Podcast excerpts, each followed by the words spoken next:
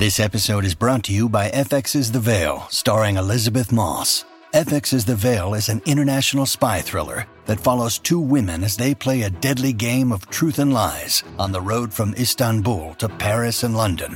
One woman has a secret, and the other has a mission to reveal it before thousands of lives are lost. F X's The Veil, now streaming, only on Hulu. Welcome to the New Books Network. Hello, everyone, and welcome back to New Books in Early Modern History, a channel on the New Books Network.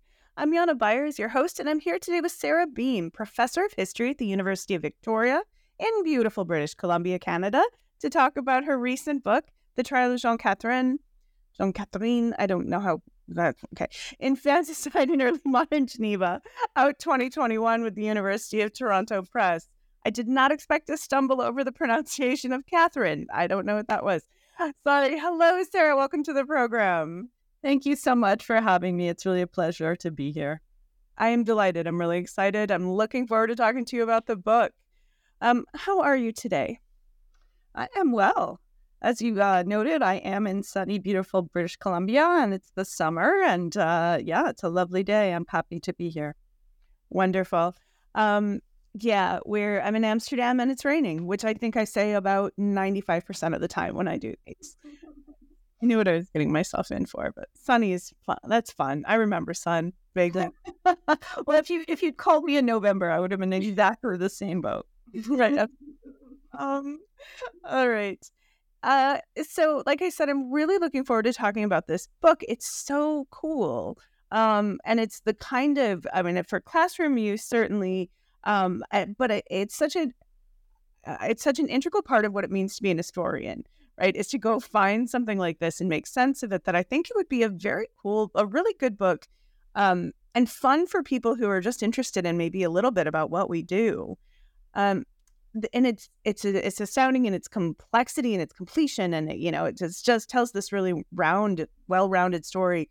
Um, how did you find this guy? Yeah, it was really an accident in the archives, when, which is what often happens. You go in looking for something and then you find something completely different, and you just have to keep your antenna sort of very sensitive to the treasure troves that you can accidentally come across. So I'm in the middle of writing um, a book on the history of torture uh, in the early modern period, and I'm focusing as a case study on Geneva, the city of Geneva, which was an independent republic at the time. And I'm, I'm focusing on Geneva mostly because they have amazing records. So they just have more records about how torture was practiced, why it was practiced, um, than most other communities. Um, we know that torture was legal across Europe at this time. So in looking at Geneva, I'm also trying to tell a bigger story. Uh, but uh, but I've really gotten granular. I've really gotten into those archives because they are so exciting. And so I came across Jeanne Catherine because I was looking for cases, trials in which torture was used, and where I could sort of try and understand why it was being used, because that's one of the questions that I'm that I'm trying to answer with my book. So I came across her and I thought, oh, wow, exciting. And I did what historians do these days, if their uh, archives allow them. I did took digital photographs of the entire trial, which is quite a long trial, many, many folios. And often I have to be quite efficient. I live in British Columbia. When I go to Europe, it might be for a few weeks. So I, I took these photographs, and then I didn't do very much with them for a few years um, because the torture project went in a different direction. Um, and then I realized that I she kept niggling at me, that the trial kept coming to mind. Uh, I wanted to know more about Jeanne Catherine. And then I realized that the story, it had a story to tell about torture, absolutely, because torture does play a role in the trial, but that it was really a story about women. Um, and it was about... Um, different women of different status, so uh, noble women, but also peasant women. It gave a lot of um, opportunity for peasant women to to voice their perspective, uh, which is very unusual. Um, and it was also about a network of women helping each other and then stopping helping each other, but women interacting um, socially, but also economically. So it revealed a whole network of rural women who were supporting women from the city of Geneva who were having illegitimate children uh, and had to leave the city because it was it was illegal, and they were likely to get banished anyway if they were found to be pregnant when they weren't married. So they would voluntarily leave the city and go to one of the villages around, and they would hire people to help them, uh, a midwife, somewhere they could stay. Uh, and so it really exposed this economic network, which is very difficult to access.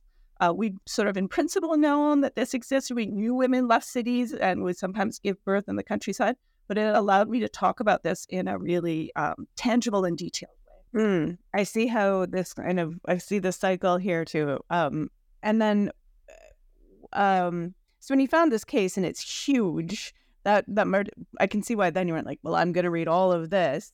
Um, and then what made you decide that this was, we were going to use this for a complete translation and try to make this kind of book out of it? Yeah. So I uh, had the, I was very fortunate in that I was, had been teaching a class uh, on criminal justice in early modern Europe here at the University of Victoria, where I work. And I had been using another trial called The Trial of Temple Annika, also published by the University of Toronto Press, which is a, um, a complete seventeenth century witch trial. Uh, and uh, it worked really well with the students. The students really responded uh, with sort of passion and interest and intrigue to this trial. And uh, I so- suddenly thought maybe this could work in the same way, that it could be a uh, book that would introduce students to the way that historians work, uh, how we think, how we construct arguments through this really compelling story. Um, and so I approached the University of Toronto Press, and they were very, very excited and um, were happy to move forward with it. And that, so that's really what uh, I think if it hadn't been uh, Natalie Fingerhut of uh, the University of Toronto Press being so enthusiastic about the project, uh, I don't know if I would have gone through with it, because in some ways it was a distraction from my uh, some other research projects. Um, I was also very fortunate to have a graduate student who helped me with um, some of the translation, Justine C. Simmons.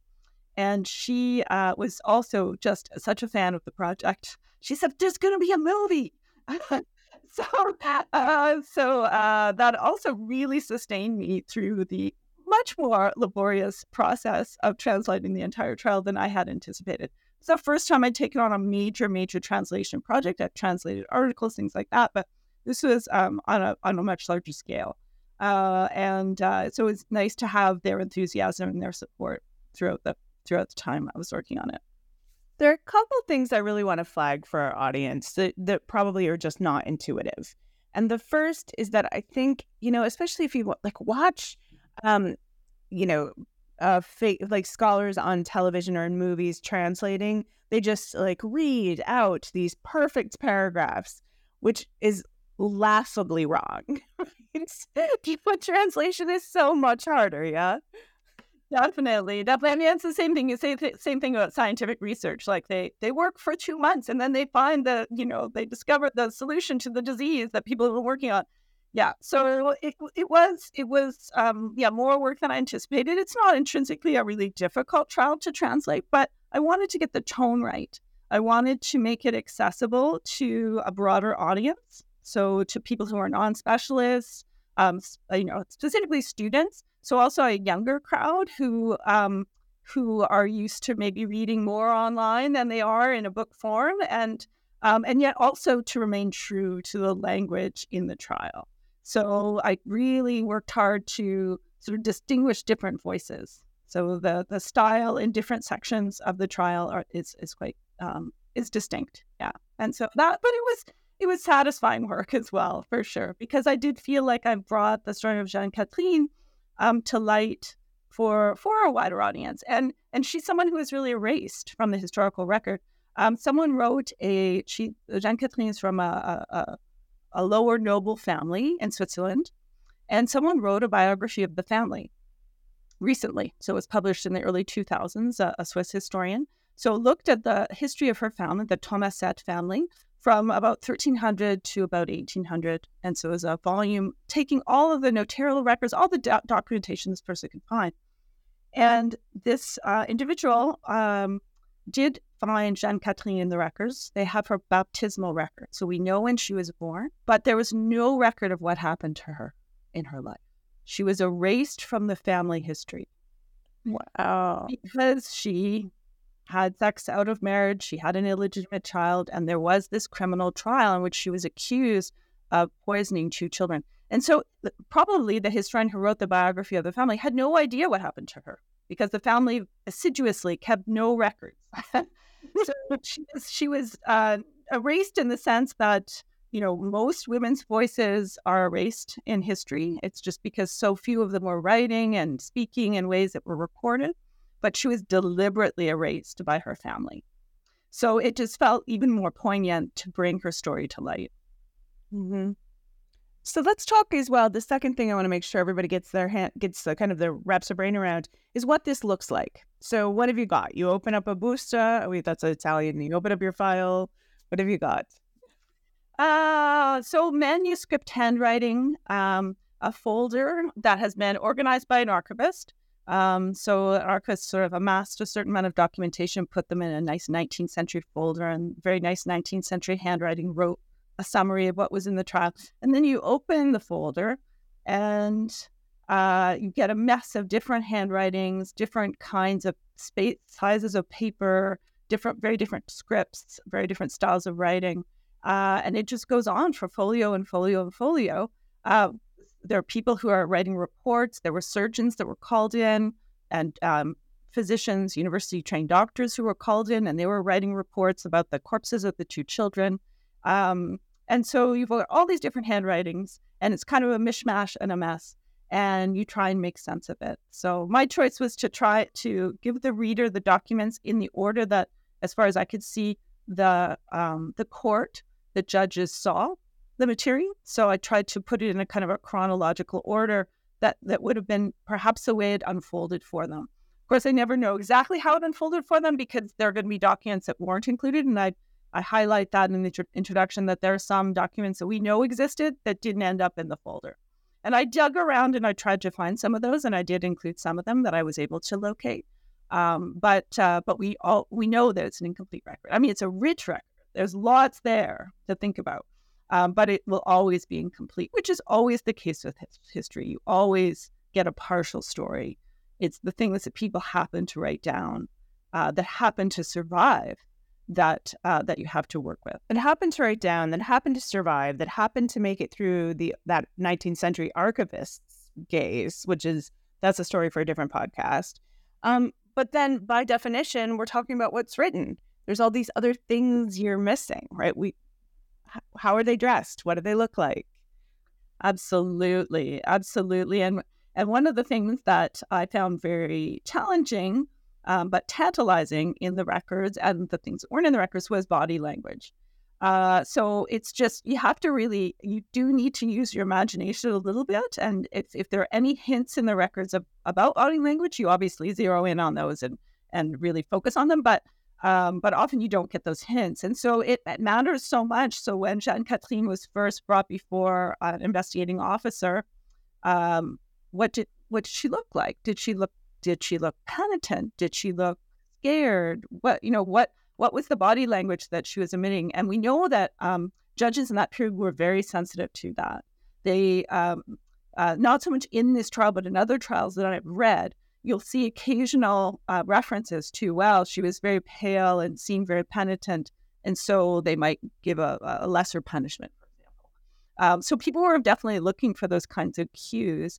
Uh, and they're sometimes given to us in the records, but so often, uh, often not. So in this trial, there are definitely some, but um, not as many as I would have liked, for sure. So we are relying on what people are saying and not necessarily how they're saying it.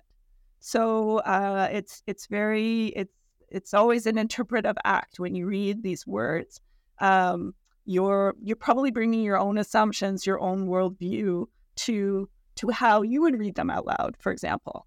Um, but we will never know exactly how they were spoken. Yeah, things that I think I would be very scared to say out loud. I don't know if that's the case, right? Mm-hmm. You know, I'm not in the same position where simply by having had sex outside of marriage once, I may be put in jail, right? We just, in these very different places. It's a very different world, right? And um, and to think that these people were also embedded in a Christian culture in which, and, you know, extramarital sex definitely happened, but it was frowned upon by the church. And it's clear that Jeanne Catherine came from a fairly pious family, so pious uh, Protestant family. Uh, a couple of her other sisters were, were um, married to ministers.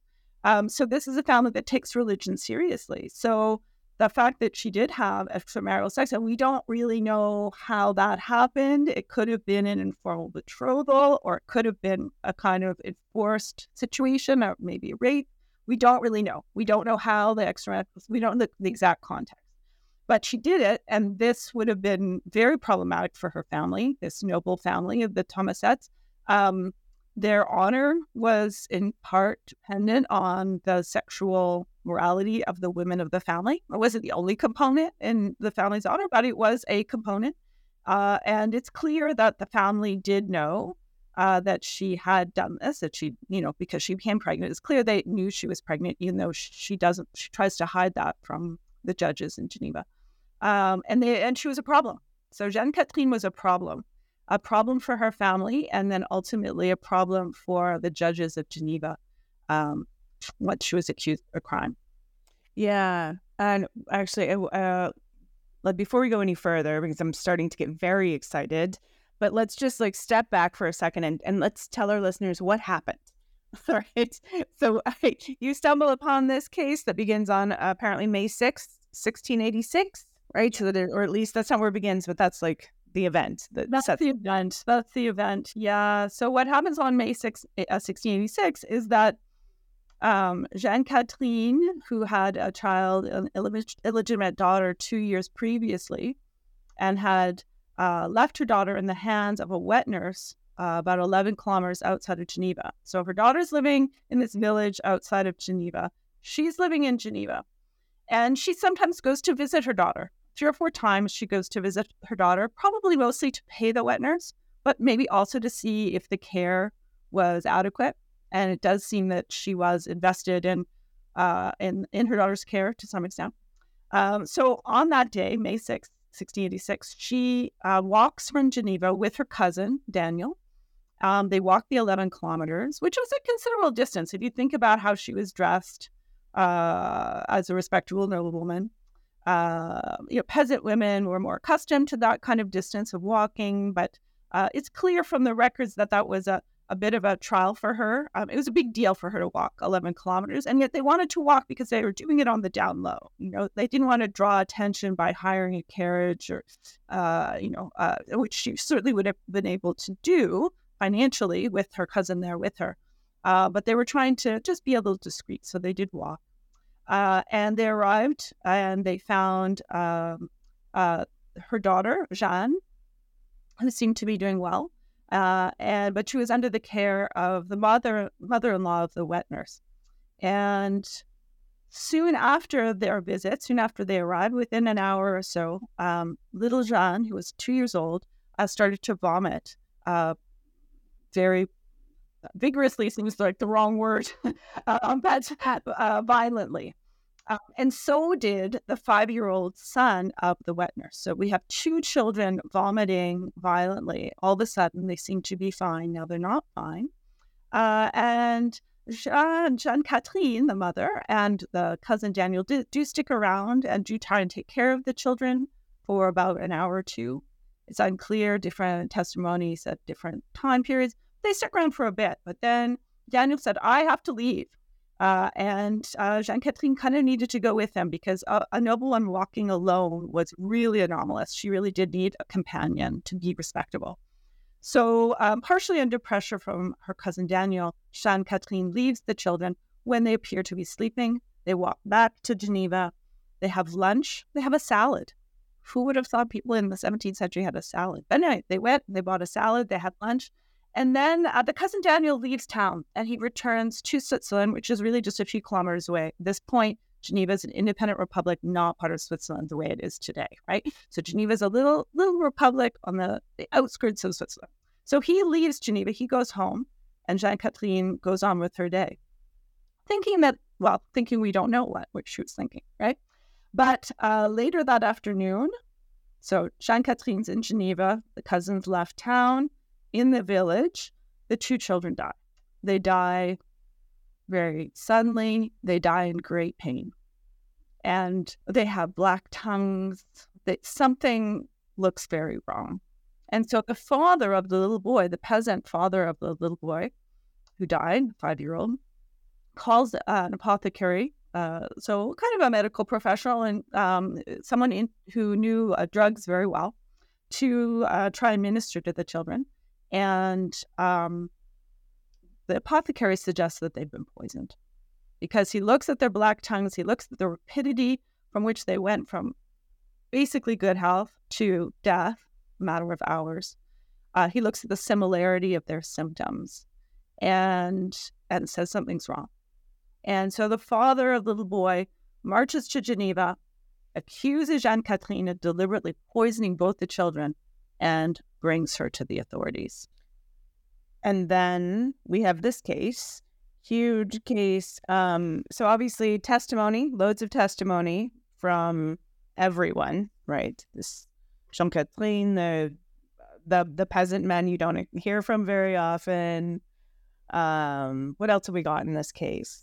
Well, the one of the main um, witnesses for the prosecution is the mother-in-law of the wet nurse, who was present in the house when Jeanne Catherine and, and her cousin Daniel arrived at the house. And so she was questioned over and over again about, did Jeanne Catherine give the children any wine, any candy, and in fact, you know, anything to eat, and you know, any kind of um, a substance that would transmit poison. And it is, and, and it was clear, and Jeanne Catherine also admitted that she gave both Uh, her daughter, Jeanne, and the five-year-old boy, candy. But she said everybody had some of the candy. She brought a bag of candy to offer to the household, and the mother-in-law had some, and the mother had some, and the mother's brother had some, and they had, you know, she, Jeanne Catherine, had it, Daniel had it. So so there couldn't have been anything wrong with the candy. So that was, that's Jeanne Catherine's story. The mother-in-law's story was that, um, that when the mother-in-law briefly left the kitchen, that Jeanne Catherine had given the children poison in wine. So that we see from the very beginning, very conflicting narratives. Jeanne Catherine always defended her innocence uh, in the courtroom and, and all the interrogations with and without torture. She defended her innocence. She said she would never do such a horrible thing. Uh, she insisted that candies were fine. She insisted that she'd never asked for wine and that she never drank any wine.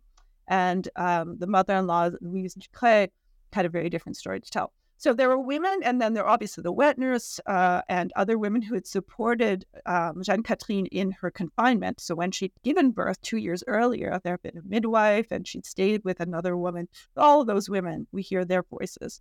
Um, We also uh, hear voices, the voices of the men in the community who kind of vouch for the women as being respectable women, but they don't have a lot to add because most of them weren't actually in the house when all of this drama unfolded. Um, we also hear from two um, two physicians, two medical doctors, and two surgeons who go and are sent out by the court to examine the corpses. Uh, they do a very detailed autopsy, and that autopsy is part of the record. So we really get to see how what seventeenth century science was like. So that's another sort of angle on the trial, is that we get to see how medical evidence was used in the courtroom in the seventeenth century, which we sometimes have access to, but this is a particularly rich vein uh, of the trial. Um, the physicians actually take um, a substance from the corpse of the little boy, and they conduct medical experiments on it, chemical experiments on this substance. They, they, they claim to have found a granules granular substance in the stomach of the boy, which they claimed ultimately to be pure arsenic. And, you know, according to our medical knowledge, that would not have been the way things worked. Uh, but they were very rigorous in the way that they tried to do a controlled study, and they mixed the substance in the boy's stomach with various different chemicals and observed the different reactions. And they submitted that report to the court as well. Um, and then we start seeing letters also in the court record. Uh, so Jeanne Catherine, from a noble family, it was very, very unusual for a noble woman to be charged with any crime. Noble women tended not to be uh, brought before the courts very often, which isn't to say they never committed crimes, but they tended not to be where the focus of the court was sort of, uh, the, yeah, they were not the focus of the court. So, and specifically when we think about this as an infanticide trial, so a an illegitimate uh, mother having uh, a child outside of wedlock, and then the child dying in some kind of circumstance that doesn't seem totally natural, most women who are accused of infanticide were at much lower social scale. Um, so Jeanne Catherine's really unusual. So for a noble woman to be accused of a crime like this was highly unusual. Uh, and so her family um, started to rally and try and pressure the judges of Geneva to release her uh, and let her return to Switzerland. So Jeanne Catherine was living in Geneva, but she was actually uh, from Switzerland. Uh, so there was some question of whether the judges really had the jurisdiction and the authority to to conduct the trial. So that's another really, really interesting element of the case is these letters between uh, the family, Jeanne Catherine's family, when they were of a slightly higher status than the judges of Geneva. So people playing with social status. So nobles trying to influence the judicial process, just like we see elite people trying to influence the judicial process today, um, trying to use their money, trying to use their influence uh, to try and affect the way the trial is going to come uh, out. So there are several letters there. Uh, and then there are letters even from uh, military and government officials in Switzerland putting pressure as well on uh, the judges to release her. So it's it's uh, and there there are also letters between. There's a letter uh, from Jeanne Catherine's brother, and Jeanne Catherine wrote, writes um, one personal letter that we, we, was added to the trial transcript as well. Um, So a really diverse sources. And then, of course, the interrogations. So the interrogations are uh, usually the heart of any criminal trial. And in early modern Europe, um, because of the legal system that they were using, they um, they they wrote them down. So, you know, we have lots of police interrogations today that, you know, uh, whenever someone's accused of a crime, people start asking questions. But these things, now, today, they're recorded. But... But for many, many places, many times, uh, that kind of uh, that early investigation, interrogations of the criminal, we don't really have a lot of records of that. But because of the particular uh, legal system that was in place in early modern Europe, which is derived from Roman law, which was very heavy on documentation, you've got to document everything. All of the interrogations, as far as we know, that um, Jeanne Catherine was uh, subjected to were all transcribed. So we have interrogation after interrogation. Uh, in which she's able to give her version of the story. And um, the judges and the prosecuting officials are able to try and undermine her story and really try and figure out what happened. So lots and lots of diverse and interesting documentation, I would have to say, I think. Anyway. Oh, so um, absolutely. And just just if we just look at the interrogations, we see uh, competing narratives, right? Where the same... story, they're the same exact situation is described in different ways. Absolutely. Yeah. So everybody's trying to make themselves look good and they're always making a case about whether she's innocent or whether she's guilty. So everybody has an agenda. They're not just, I'm not saying that they were lying. They, this may have been the reality that they experienced, but, but they're, they're shaping their narrative to direct it towards the purpose of either exonerating her or condemning her. Yeah, I mean, which is which is one of the dangers of these sources. Now, there's no no perfect sources, and criminal trials are, are fantastic. But this is one of the things when you read, you have to be careful about. You need to know that everyone is telling their best possible version. Exactly, exactly. And I think that's um, something that I try and really highlight in the introduction, that um, that you're going to get different versions, and then you have to really sort out for yourself as a historian in practice, because as reading these documents, you become a historian. And this is the kind of work that historians constantly have to do. What do I believe? Where is the most persuasive case? Is there a middle way between all of these different stories that may have been the most likely uh, sequence of events or motivations for what happened? Uh, and so as a reader, you are constantly confronting these very different versions of a very narrow set of events, which I sort of described to you. So not a lot of things happened, but wow, people had very different versions of what happened uh, in that very narrow frame. Uh, so yeah, you're confronted with that. And so every time you read a document, you read one document, you think, oh, okay, I think I understand what happened. And then the next one is quite a different perspective. And so you're constantly sort of sifting and sorting um, what you think happened. Um, yeah, and then add in time, distance, different viewpoints, preconceptions. It can get pretty messy. Um, it also tells us a lot of stuff just kind of on the side, right? So, you know, as you mentioned, you're learning about early modern science because you've got these doctors telling you about science. Absolutely. Yeah, I did actually have the opportunity to speak to students at Reed College a couple of years ago, and they were doing a seminar on early modern science. And I was brought in, and they read part of the trial. Uh, they read about the experiments, and they could see how these provincial doctors in Geneva, which at the time was like, you know, it was a, a town, we would consider it a town. It was technically a city, but, um, you know, fifteen thousand people. Uh, not exactly at the heart of things. You know, we're not talking at somebody in London or Paris where uh, where we're seeing uh, academic societies being formed uh, under the encouragement of the French and English kings to investigate things. So these are men on the margins, really, but clearly very much aware of what all the scientific developments of the seventeenth century, and very much invested in showing that they have that knowledge and that they are serious scientific practitioners. So it was really a joy to speak with those students because they had a bit of knowledge of what early modern science looked like, and they could totally fit these reports into that broader context. Yeah. So that's another side of the trial. Absolutely. Yeah. Yeah. And I'm um, reading a kind of, again, against the grain there to see what you, what, what they're, what they're telling you by not saying things as well. Exactly. Exactly. What they're not including. Absolutely. Um, yeah. The benefits of, of criminal cases and some of the issues with them. Um, I love as well, um, just this case in particular, it's just this one little, you know, this one afternoon, and everyone's got opinions.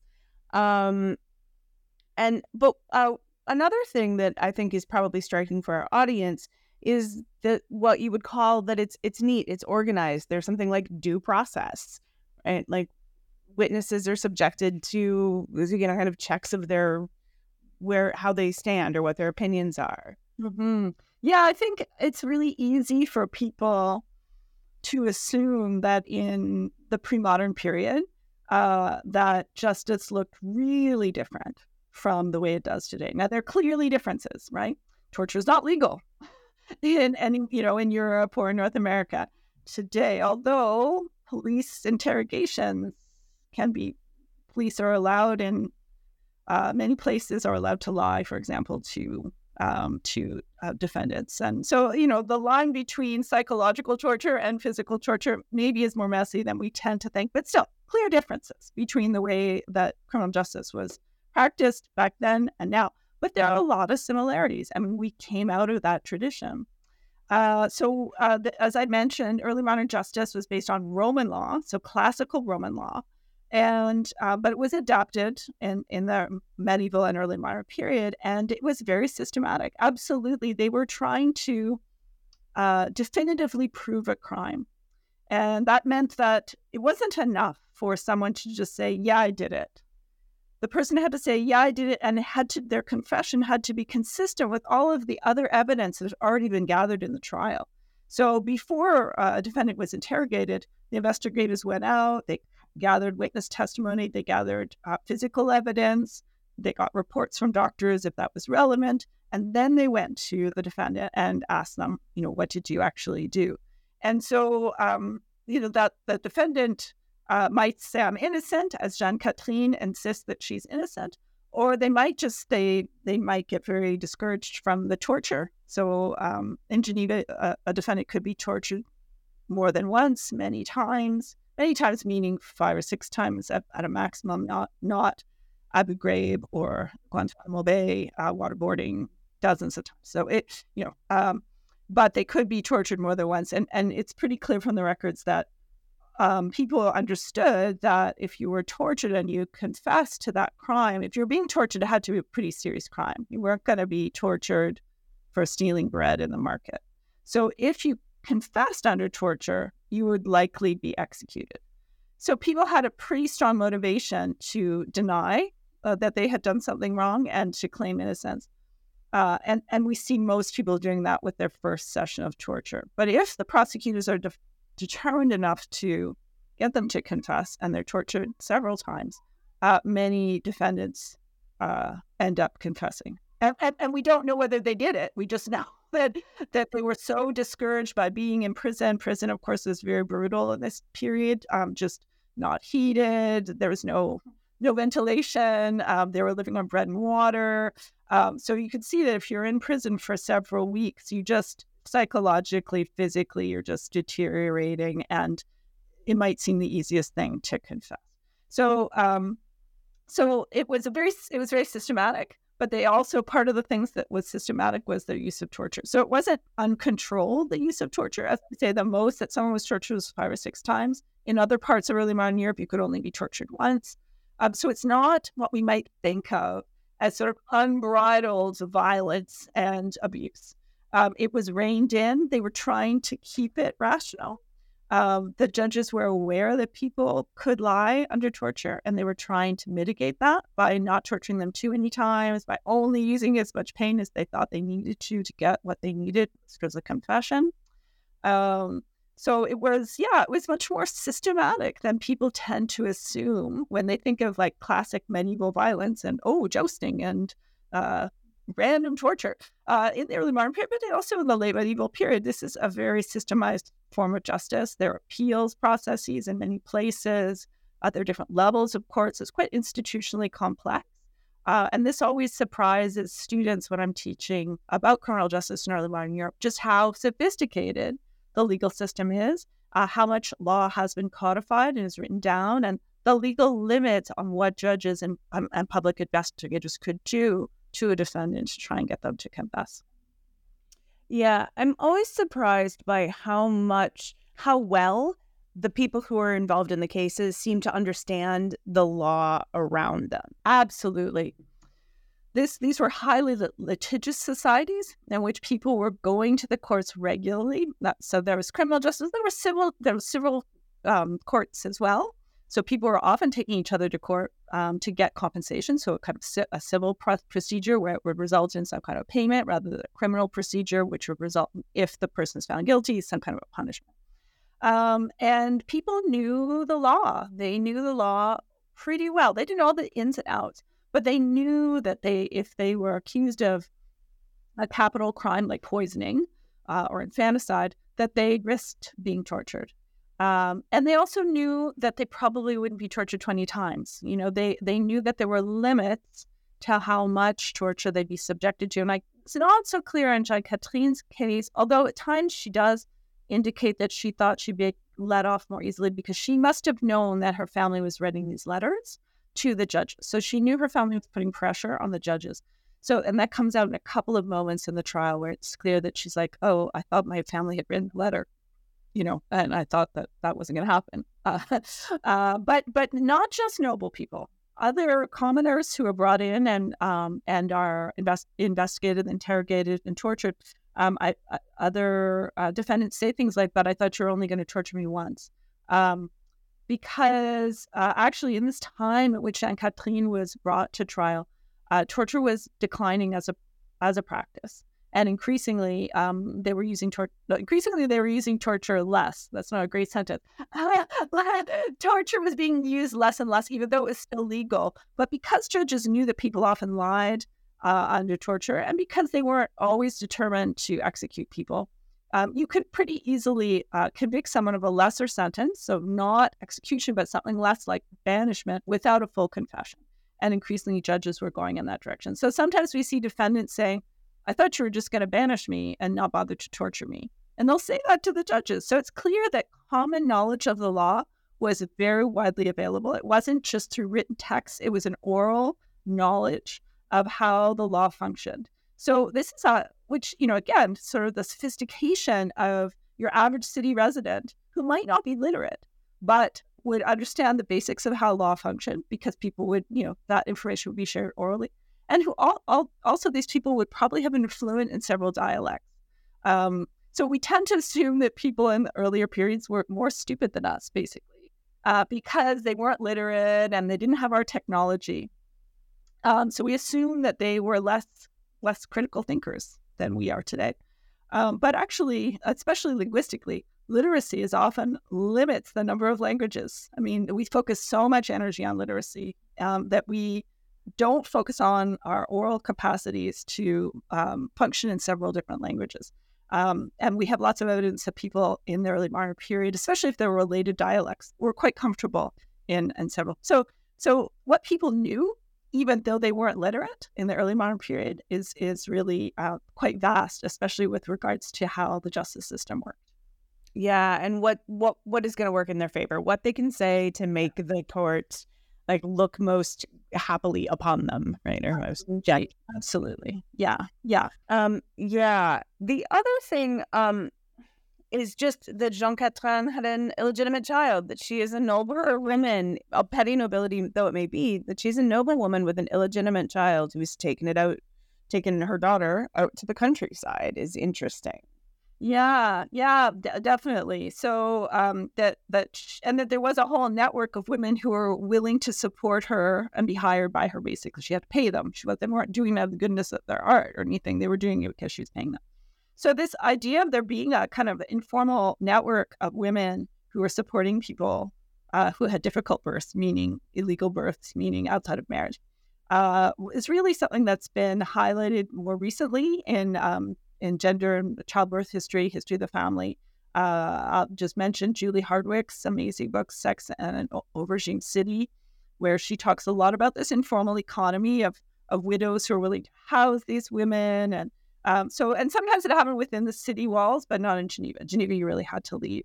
Um, yeah, so it, it um, uh, lots of sort of those informal relationships were really exposed um, through this trial. Yeah, um, and and surprising as well, and just reminding us, you know, uh, another thing I think that we kind of lose track of is the idea that um, everyone knows how to skirt the law, that even in very religious societies, like the, there's an idea of what might be ideal, but then there's the reality that's messy that you have to live with. Absolutely, and you can see that so much in the early modern period because we do have these really great um, trial records. So we can see so often when, so technically you weren't supposed to have abortions, and yet we know that women were able to, using herbs, using, you know, using chemical substances, they were sometimes able to successfully abort children uh, early on in a pregnancy. And this was le- illegal, but yet actually neighbors might know because people are living cheek by jowl in these cities, really small uh, living situations. They would probably see the blood or hear the cries of pain when the woman miscarried, but they weren't going to say anything to the authorities. And of course, the authorities, it was illegal and the church frowned on it, but people had to live their lives, right? And uh, there was this sort of practical, as long as you don't upset the system too much, uh, a, a practical kind of toleration for all kinds of illicit sexual behaviors and the, the childbirth behaviors that go along with it. So I think, you know, technically, Jeanne Catherine, she was living in Geneva, she was living alone. Uh, sometimes with her brother, but, but but by May of sixteen eighty-six by herself. That itself was really unusual. You don't see noble women living by themselves. She was living uh, in a nice part of Geneva, and she was renting a room from uh, a woman who was uh, a widow, but well-connected. Uh, her family was well-connected with the elite family. So a relatively prosperous widow, I would say. And tech, she claimed that she never told her landlady why she was living in Geneva. This was never a subject that came up. And yet it's also clear that the landlady knew exactly why she was living in Geneva. She knew that Jeanne Catherine had had an illegitimate child. She knew that Jeanne Catherine had sent this child off uh, to the countryside to be wet nursed. Uh, and she knew she was essentially protecting Jeanne Catherine from the law.